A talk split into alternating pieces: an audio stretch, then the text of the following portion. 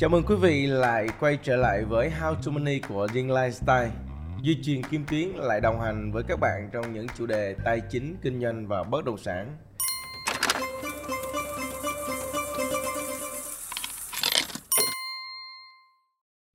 Hiện tại thì Kim Tuyến đang ở đâu nhỉ? Ờ, hiện tại thì em ở trọ thôi Ở trọ tại ờ, quận mấy? Em ở Bình Thạnh Bình Thạnh hả? Dạ Kim Tuyến đang ở trọ. Kim Tuyến có mong muốn có một căn nhà trong tương lai không? Nghĩ là bất kỳ bạn trẻ nào mà không chỉ riêng em nữa Sẽ mong muốn mình có một ngôi nhà để mình có thể chăm bẵm tất tần tật Ừ. cho ngôi nhà của mình Đúng Nhưng rồi. mà em nghĩ ở tương lai Nếu mà em có tiền để mua được một bất động sản Thì em nghĩ là giá của bất động sản nó sẽ cao hơn rất là nhiều Ừ, thì tất nhiên rồi tuổi của em bây giờ đang rất là trẻ nếu khoảng 5 10 năm nữa mà mua bất động sản thì nó sẽ tăng rất là nhiều rồi. Nói chung là bất động sản hầu như là tăng chứ không bao giờ giảm. Dạ. có những trường hợp nó đi đi ngang mấy năm chứ không bao giờ giảm được. Bởi bây giờ mới hiểu được cái câu mà hồi trước em ở quê anh ờ, Hay bảo là tất đất tất vàng. Ừ sự. đất vàng đúng không? Dạ. đặc biệt những thành phố lớn như thành phố Hồ Chí Minh Dạ. và Hà Nội cũng với chủ đề bất động sản luôn thì chị Nhung ở quận 2 có nhờ anh Truyền tư vấn giúp trường hợp của chị khi mà mua nhà trả góp ngân hàng thì đóng được 30% rồi. Mà ngân hàng giải ngân giúp 70% nhưng chủ đầu tư thì không chịu giao nhà thì mình phải làm sao? wow. đây là một trong những trường hợp gặp khá phổ biến trong thời kỳ bất động sản tăng nóng từ 2017 đến 2020 có nghĩa là các chủ đầu tư phát triển rất nhiều dự án bất động sản à, và để dễ dàng bán bất động sản hơn á, thì người ta có cái dùng cái phương thức thanh toán đó là đóng trước 30% và 70% là ngân hàng tài trợ vốn. Ví dụ như một căn nhà 1 tỷ á, Kim Tuyến chỉ cần 300 triệu thôi Dạ. còn 70% là người ta trả tài trợ vốn. Và chúng ta sẽ trả vừa đi làm vừa trả dần trong tương lai 70% này.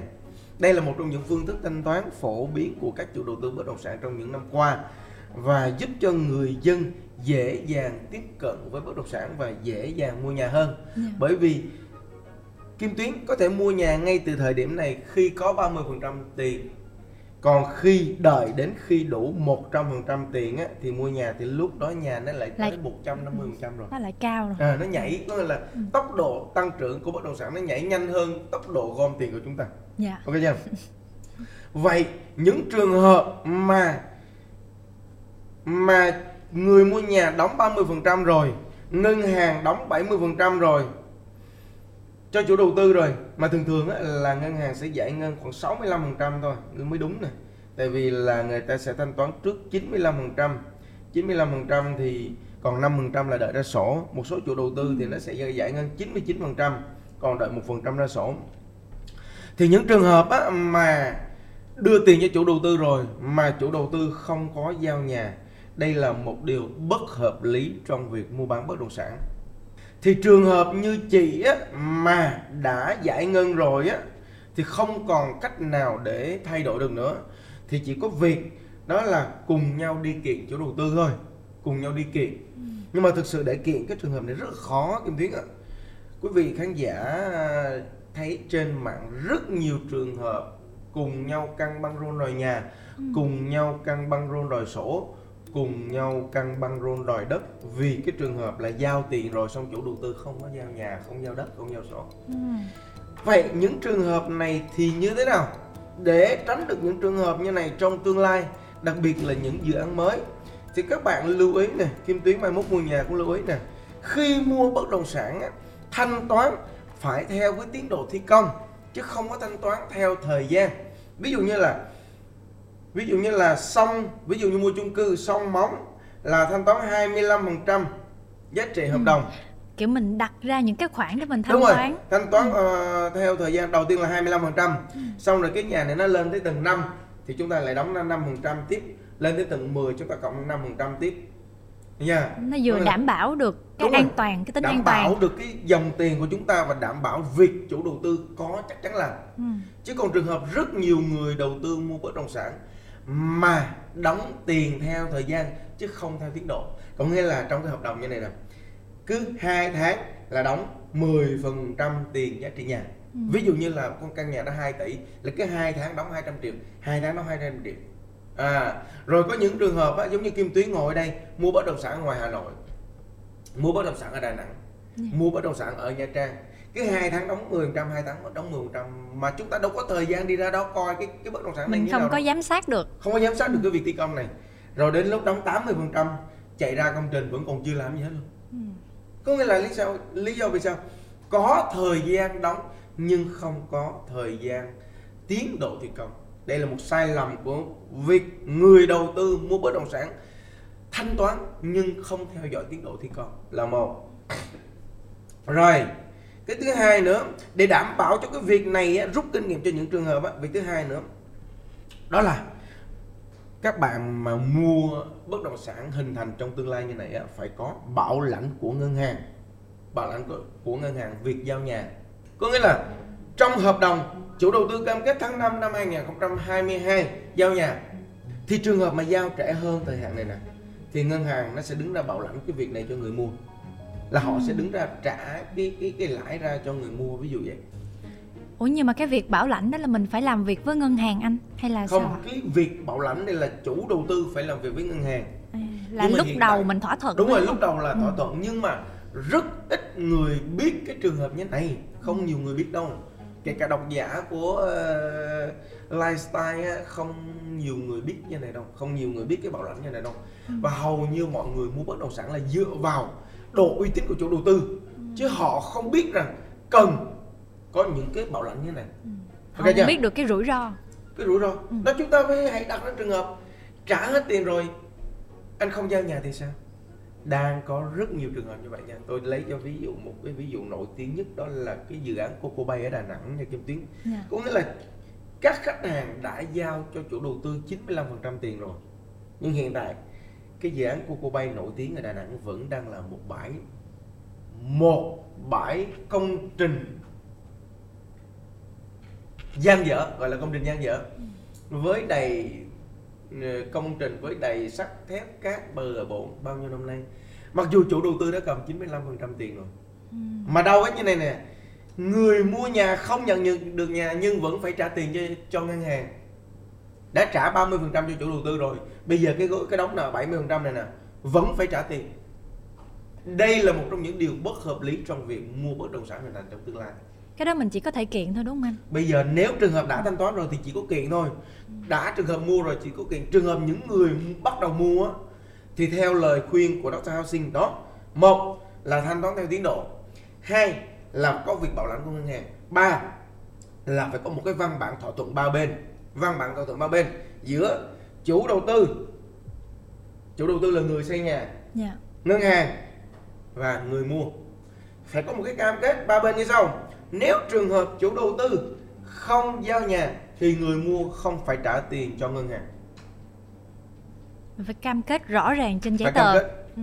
và hy vọng rằng và hy vọng rằng luật bất động sản của Việt Nam sẽ bảo vệ cho người tiêu dùng hãy ra những cái văn bản luật nó chặt chẽ hơn và bảo vệ cho người tiêu dùng. Bởi vì cái trường hợp mà nhận tiền nhưng không giao nhà và người dùng vẫn phải trả lại cho ngân hàng cực kỳ đau xót cực kỳ đau. Thật sự luôn và rất là nhiều nha rất nhiều rất nhiều trường hợp như vậy và người tiêu dùng bây giờ chỉ khóc tiếng máng rồi bị đi kiện thôi. Mà nói chung là kiện thì rất là lâu nha nói chung tại Việt Nam để kiện ra một cái sự việc này hoàn thành rất là lâu luôn. Nói chung là năm này qua năm khác và chủ đầu tư nhiều khi nó bỏ trốn, khỏi kiện. Những cái trường hợp như này là nhan nhản khắp nơi trên toàn quốc nha Kim Tuyết. Không ít đâu quý vị quý vị cứ theo dõi trên báo chí, truyền thông rất là nhiều trường hợp. Đặc biệt kênh kênh fanpage Doctor Housing tỉnh Đoạn vẫn đưa ra những cái trường hợp cụ thể như vậy. Cho nên là tốt nhất các bạn hãy tìm hiểu kỹ trước khi trước khi xuống tiền. Thứ hai nữa là phải có văn bản chặt chẽ để ràng buộc chủ đầu tư nha. Phải có giấy tờ Đúng rồi. rõ ràng. Phải có giấy tờ ràng buộc rõ ràng thôi không giao nhà không giao tiền chứ Ừ. đừng có tin tưởng. Còn trường hợp những điều kiện này không thỏa mãn thì chúng ta đừng có mua. Dạ. Chúng ta còn rất nhiều lựa chọn khác nhau mà tại sao phải mua cái chủ đầu tư này? Khi mà chủ đầu tư này không đáp ứng được cái yêu cầu của chúng ta thì không mua đơn giản vậy thôi. Nên là phải đảm bảo cái nguồn tiền cũng như là cái quyền lợi của mình. Đúng rồi phải đảm Khi bảo xuống quyền lợi tiền. của mình Rồi ở câu hỏi tiếp theo là anh Hoàng có thắc mắc là khi thanh toán kỳ sao kê của thẻ tín dụng cá nhân thì từng gặp trường hợp là số tiền phải thanh toán là 4 triệu 8 nhưng mà sau khi ngân hàng tự trừ tiền trong tài khoản của anh thì thanh toán chỉ trừ có 4 triệu 6 thôi. Còn lần khác thì ngược lại là tiền cần thanh toán là 3 triệu 7 nhưng mà ngân hàng trừ tận 3 triệu 8. Thì xin hỏi trường hợp như thế này là như thế nào và mình cần xử lý ra sao? Rồi. Dạ. Đang bất động sản nó nhảy qua thẻ tín dụng luôn hả?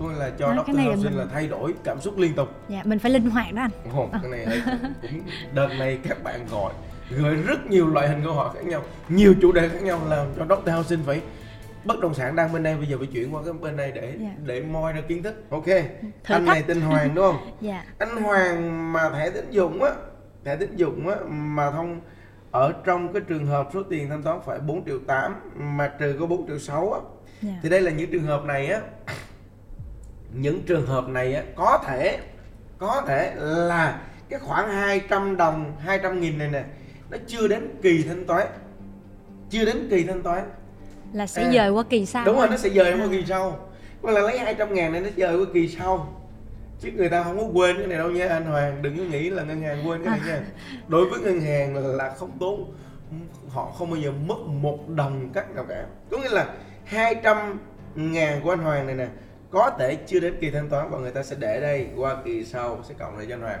rồi Ừ. trường hợp số tiền cần thanh toán là 3 triệu 3 triệu 7 bảy. mà trừ mất 3 triệu 8 thì ở 100 ngàn này có thể là có một trong những loại phí mà anh cần phải trả có thể là phí duy trì Dịch vụ. dịch vụ nè hoặc là phí duy trì thẻ thẻ tín dụng nè hoặc là trường hợp một trong những khoản của anh Hoàng này bị quá hạn. Một trong những cái khoản cà thẻ của anh bị quá hạn. Bị tính lại. Anh thấy không? Có nghĩa là cái khoản của anh Hoàng này nè một là anh bị ờ, bị tính lãi suất này quá hạn nè rồi một trong những vi phạm gì Vi đó phạm. của cái thẻ tín dụng này và nó phạt. Ừ. nói chung thẻ tín dụng này là 100 điều khó nha. Rất là nhiều khoản phạt khác nhau. Phạt về quá hạn phạt về ờ, về trả chậm phạt về nói chung rất là nhiều loại loại hình phạt. Có nghĩa là họ sẽ phạt cái này. Còn trường hợp mà hai loại này á, mà không nằm trong cái cái phạm vi của thẻ anh Hoàng thì có anh có thể cầm cái thẻ này lên ngân hàng và kiểm tra kiểm tra lại lần nữa và bảo ngân nhân viên ngân hàng check lại tại sao trừ lỗ của tôi 100 ngàn. Ừ. tiền này tôi của tôi đi đâu in Mình- ra cái sao kê chi tiết của tôi Mình có thể kiểm tra và in cái sao kê mà. đúng rồi nhờ nhân viên ngân hàng in sao kê và kiểm tra này 100 ngàn này có phải vào túi người hàng xóm không ok Dạ.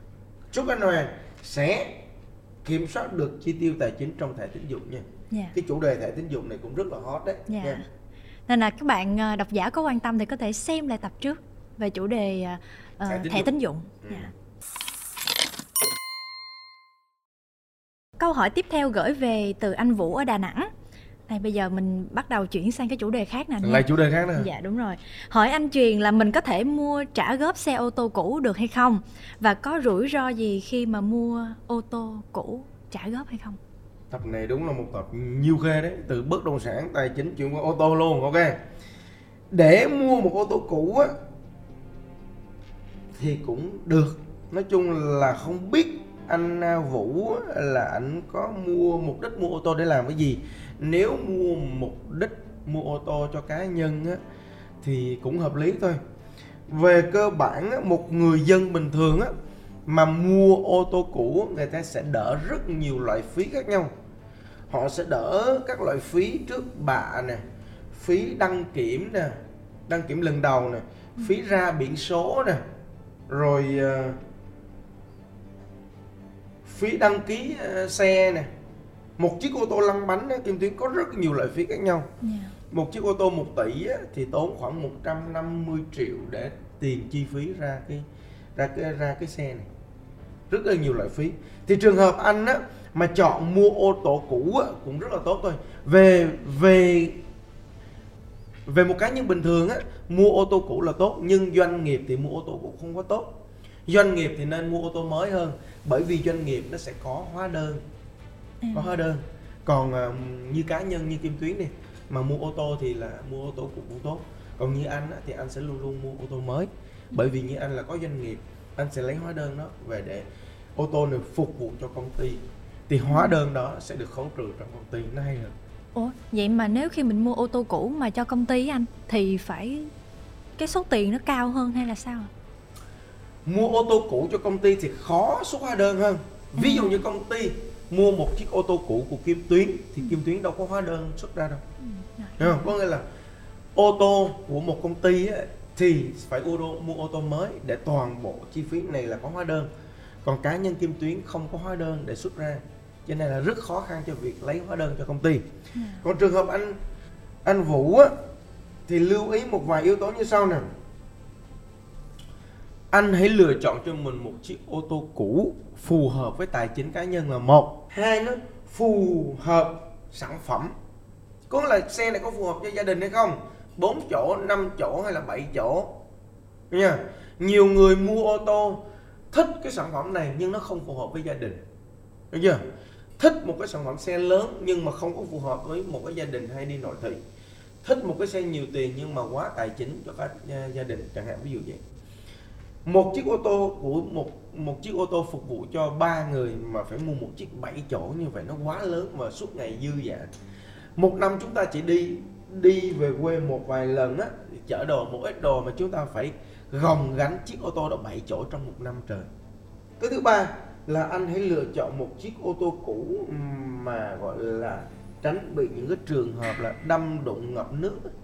Người ta rất là dị ứng mua những cái sản phẩm ô tô mà có có vết trước kia kim tuyết hiểu không? Dạ. mình cũng mong muốn tìm một chiếc ô tô cũ mà nó phải phải sạch sẽ chút xíu nha chứ mà những chiếc ô tô đó từng tai nạn từng bị ngập nước nè từng bị ờ, tai nạn và, và, và làm lại thì thì họ hầu như họ không thích.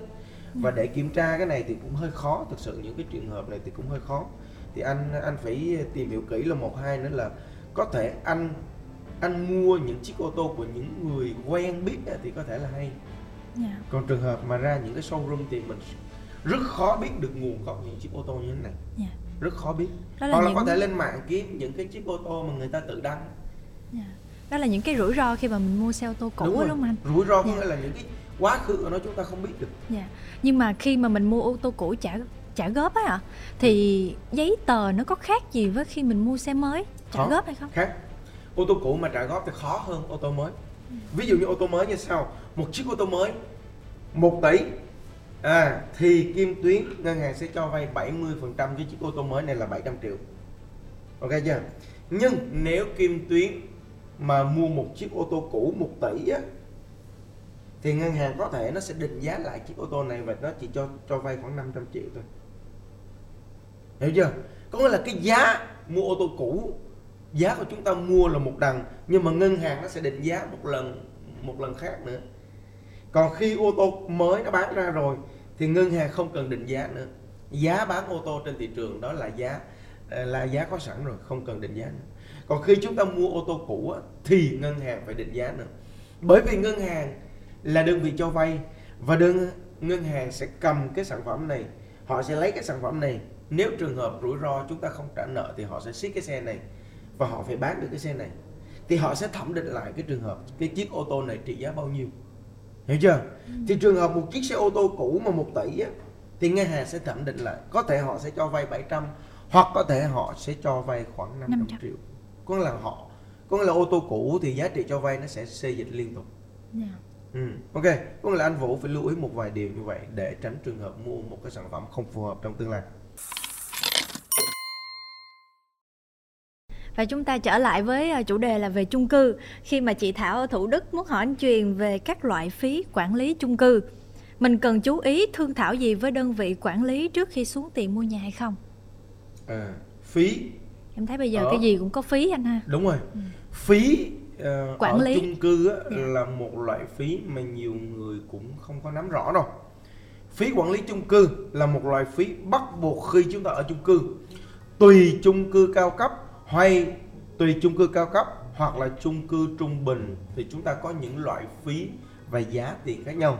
Thì ở thành phố Hồ Chí Minh này phí chung cư nó sẽ dao động từ 5.000 đồng cho đến 25.000 đồng một mét vuông tùy cái sản phẩm cao cấp Đấy chưa? Thì 5.000 đồng là dành cho những cái nhà ở xã hội á, khoảng 5.000 đồng thì ví dụ như một căn hộ 50 mét vuông á thì 5 năm 25 là mất 250 nghìn còn 25 nghìn này á nếu một căn hộ 100 mét vuông thì chúng ta phải mất 2 triệu rưỡi một tháng. Mình tính theo tháng đúng không đúng rồi tính theo tháng. tháng. và họ sẽ tính trên mét vuông thông thủy. Họ sẽ tính trên mét vuông thông thủy. Thì tất cả các chung cư hiện tại sẽ có phí chung cư nha. Rồi ngoài cái phí chung cư này phí chung cư này á thì chúng ta sẽ có những loại phí như sau. Phí rác. Phí rác thì ở dưới cũng có. Dạ. phí gửi xe xe máy xe đạp xe ô tô. Rồi phí gửi xe. Phí dịch vụ rồi đúng không anh? Phí dịch vụ là phí quản lý này nè. À là phí chung rồi phí chung rồi. Rồi có những chung cư á, thì các cái dịch vụ như là hồ bơi nó sẽ tính riêng. Phòng có tập. những cái chung cư á, thì thì nó sẽ bao gồm trong cái phí này rồi. Còn có những cái chung cư á, là cái hồ bơi này không được sử dụng mà mỗi lần bơi phải trả tiền. Rồi phòng gym phòng gym ở dưới chung cư có những cái chung cư họ tính trong phí này rồi rồi cũng có những cái chung cư thì họ tách biệt ra. Cho nên là chúng ta có thể kiểm tra trước trong hợp đồng nếu như chung cư chưa hoàn thành. Còn trường hợp mà chung cư có sẵn rồi thì chúng ta có thể hỏi cư dân đó hoặc là hỏi chủ đầu tư là những cái loại phí này bao gồm hay chưa. Những cái chung cư mà cao cấp á, là phí phải từ 20 đến 25 ngàn đồng một mét vuông.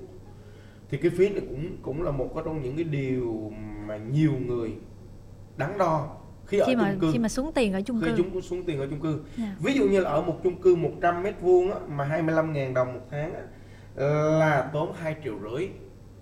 Rồi gửi xe khoảng 1 triệu rưỡi nữa là hết 4 triệu. Rồi các cái loại phí linh tinh linh tinh nữa là hết 5 triệu một tháng. Dạ. là riêng cái chung cư của chúng ta hết phí khoảng 5 triệu một tháng. Bởi thì nếu mà thu nhập cao thì không có sao nha. Dạ. thu nhập cao thì không sao bởi khi mua một cái chung cư là mình xuống tiền nhiều rồi bây giờ còn Đúng phí rồi. rất là nhiều này- phí. Ừ. dạ. Thì những người như này á, thuộc dạng là những người thu nhập cao. Còn những người mà thu nhập thấp á, mà bố mẹ cho tiền á dạng những kiểu những người mà bố mẹ cho tiền xong mua chung cư xong á mà thu nhập khoảng 15 20 triệu mà đi trả khoảng 5 triệu tháng này chua lắm. Thu nhập khoảng 20 triệu một tháng mà đi trả hết 5 triệu một tháng cái này là hết 25% thu nhập rồi.